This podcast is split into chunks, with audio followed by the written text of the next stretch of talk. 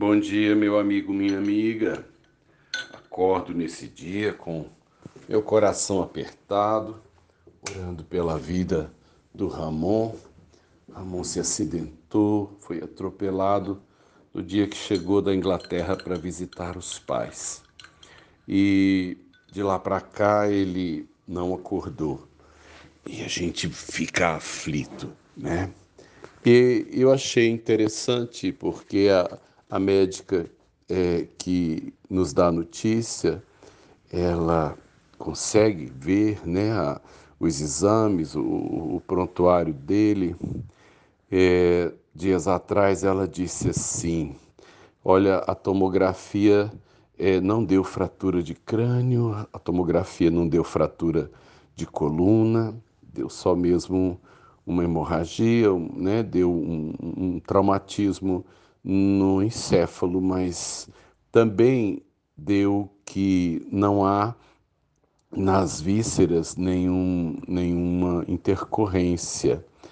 É, e o que, que ela quis dizer com isso? É, normalmente em acidentes traumáticos, as pessoas podem ter hemorragias internas, ruptura de fígado, ruptura de baço, né? É, é, alguma perfuração, alguma coisa que fica invisível, uh, porque o sangue não vaza para fora, mas o sangue vaza para dentro.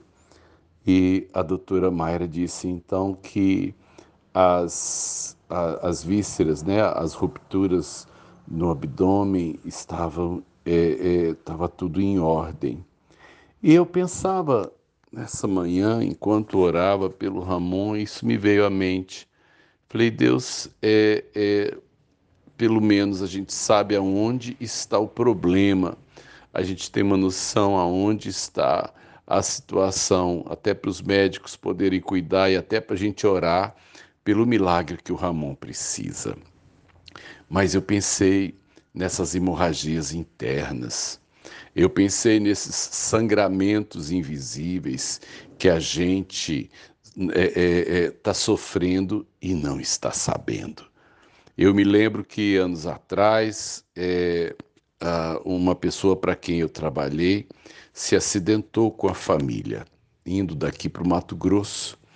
E disse ela que o pai uh, ajudou a tirar o, o, pessoal do carro e, e, ajudou a dar o socorro né, para os que estavam é, é, é, mais feridos e que de repente o pai caiu né, e o pai morreu.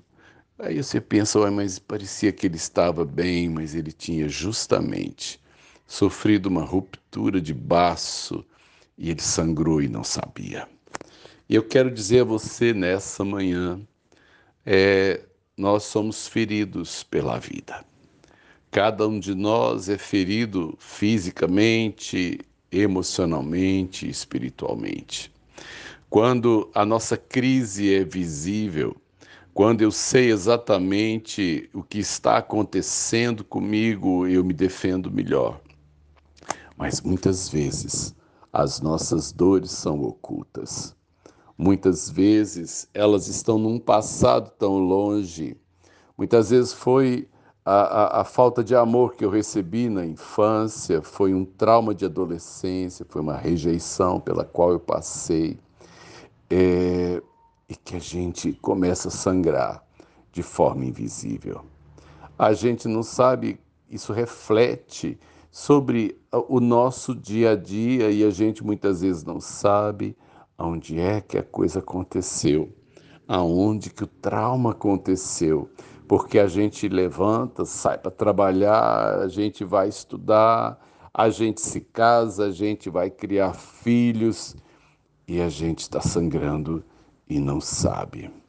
E por isso, às vezes, subitamente, a nossa vida entra em colapso e o problema muitas vezes está lá atrás, numa situação que eu não sabia. Que nessa manhã Deus passe o, a tomografia celestial sobre a sua vida. Você já perguntou se você está bem? Você já perguntou se as suas emoções estão saudáveis? porque às vezes a gente não está bem e não sabe. Às vezes eu estou doente e eu não sei. E às vezes, até quando alguém diz você está sangrando, a gente às vezes até fica bravo porque eu olho para mim e parece que está tudo bem. O outro tem uma boa referência de nós. Cuidado, se o sangramento é visível, você sabe então o que fazer. Mas sua ferida pode estar na alma, sua ferida pode ser antiga. E é o Senhor, só o Senhor, através do seu Espírito, que passa esse raio-x em nós e que pode nos fazer entender melhor a crise que eu estou passando e o que remédio, que solução que eu careço. Deus te abençoe nessa manhã, meu amigo, minha amiga. Sérgio de Oliveira Campos, pastor da Igreja Metodista Goiânia Leste, graça e paz.